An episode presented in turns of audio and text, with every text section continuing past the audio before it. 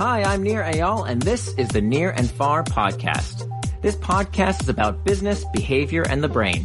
On this show, I do a few things. I read quick articles I've written about topics shaping your behavior. I interview authors of books I enjoy, and from time to time, I devote episodes to answering your questions. If you want to ask me a question, visit the podcast page on iTunes, go to ratings and reviews, and ask me a question by leaving a review. I promise to read it and possibly include your question in a future episode, so please ask me anything. Now enjoy the episode and for more, you can always visit me at nirandfar.com. Hooking Users One Snapchat at a Time by Ryan Hoover. When Snapchat first launched, critics discounted the photo messaging app as a fad, a toy for sexting and selfies. Their judgments were reasonable. It's impossible to predict the success of a product on day one, let alone its ability to change user behavior. But hindsight is beginning to prove critics wrong. Snapchat boasts 5 million daily active users, sending 200 million photos and videos daily. That's an average of 40 snaps a day per user. But why are users so engaged to Snapchat? After all, what real need is Snapchat solving anyway? Snapchat popularized a new form of expression, using photos and videos as a communication medium. For many, Snapchat is a daily routine, the go to app for interacting with friends in a playful way. This habit is not a happy mistake, but a conscious effort driven by Snapchat through several subtle design choices. As Nir Eyal describes, habit forming products must have two things high perceived utility and frequency of use. In Snapchat's case, as with most communication services, each individual message isn't particularly valuable in isolation. But through frequent use, Snapchatters enter the habit zone, instinctually turning to Snapchat to solve their desire to communicate and feel connected with others. This key insight has enabled Snapchat to craft an experience tailored for high engagement. Here are five ways Snapchat drives habitual engagement with their product friction free creation. This tweet by Jack Altman about Snapchat recently caught my eye. Just use Snapchat to write down a long Wi Fi password because it loads so much faster than my camera. First unexpected use. As Jack mentions, this is far from Snapchat's intended use case, but exemplifies the speed and ease of use of the service. After launching Snapchat, the camera is immediately activated, encouraging instant photo capturing.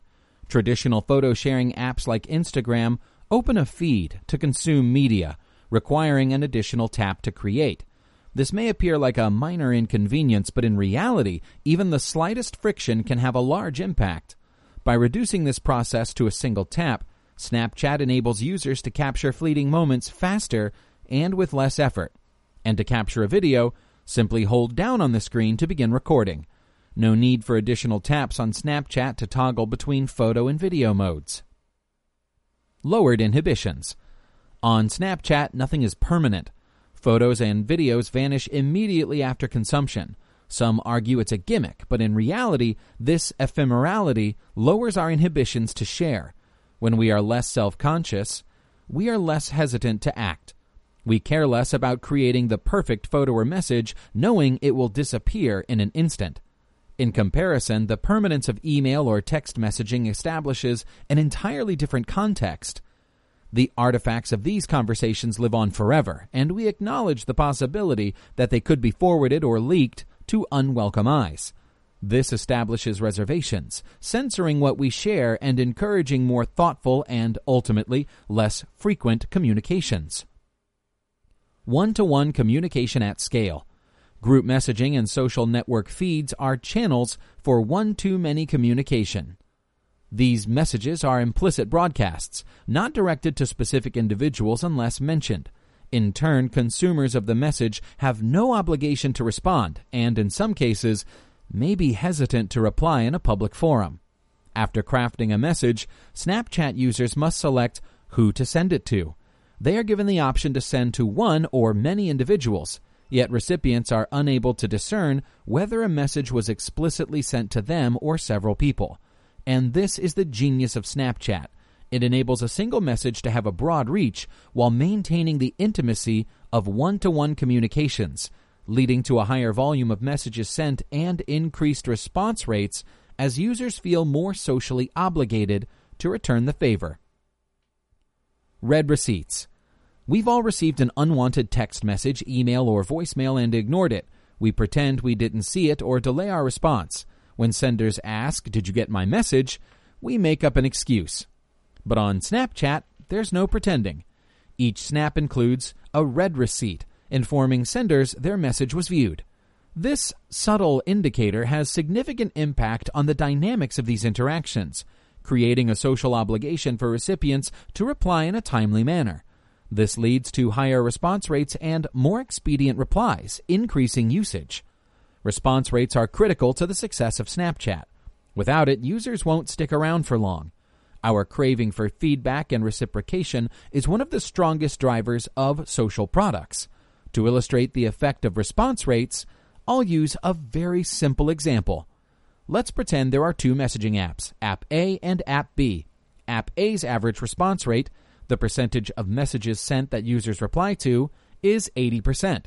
App B's response rate is 20%. For every 1 million new messages sent, another 800,000 are generated in App A and only 200,000 in App B. In turn, these additional messages have a compounding effect as the original sender replies, assuming response rates remain constant. After nine interactions, App A generates an additional 3,463,129 messages from the initial 1 million sent, 13 times more than App B's 250,000 messages. But response rates are just one piece of the equation. Cycle time, the amount of time elapsed between each message, also has a significant influence on engagement. If it takes an average of four hours for users to respond to each message, App A will send its 4,463,129th message after 36 hours. However, if the app's cycle time is reduced to one hour, the same number of messages will be sent within nine hours, intensifying engagement. Feeding curiosity. The human brain feeds off of variability. When things become mundane and predictable, we become disinterested. Consider your own reading habits. After finishing a book, are you motivated to read it again? Once the mystery is gone, so is our interest. But humans are unpredictable, and it's this variability that makes social products engaging and long lasting. Snapchat communications are highly variable. Each message is composed of various forms of self expression, captured and created at that moment in time.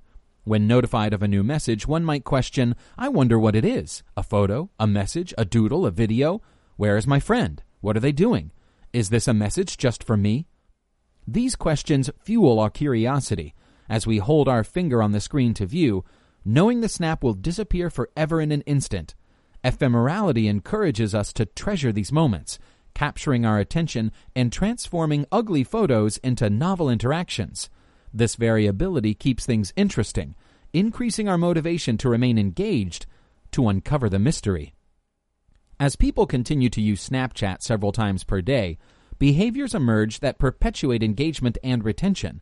Soon they are hooked, and unlike the ephemeral communications it produces, engagement persists as users turn to Snapchat again and again.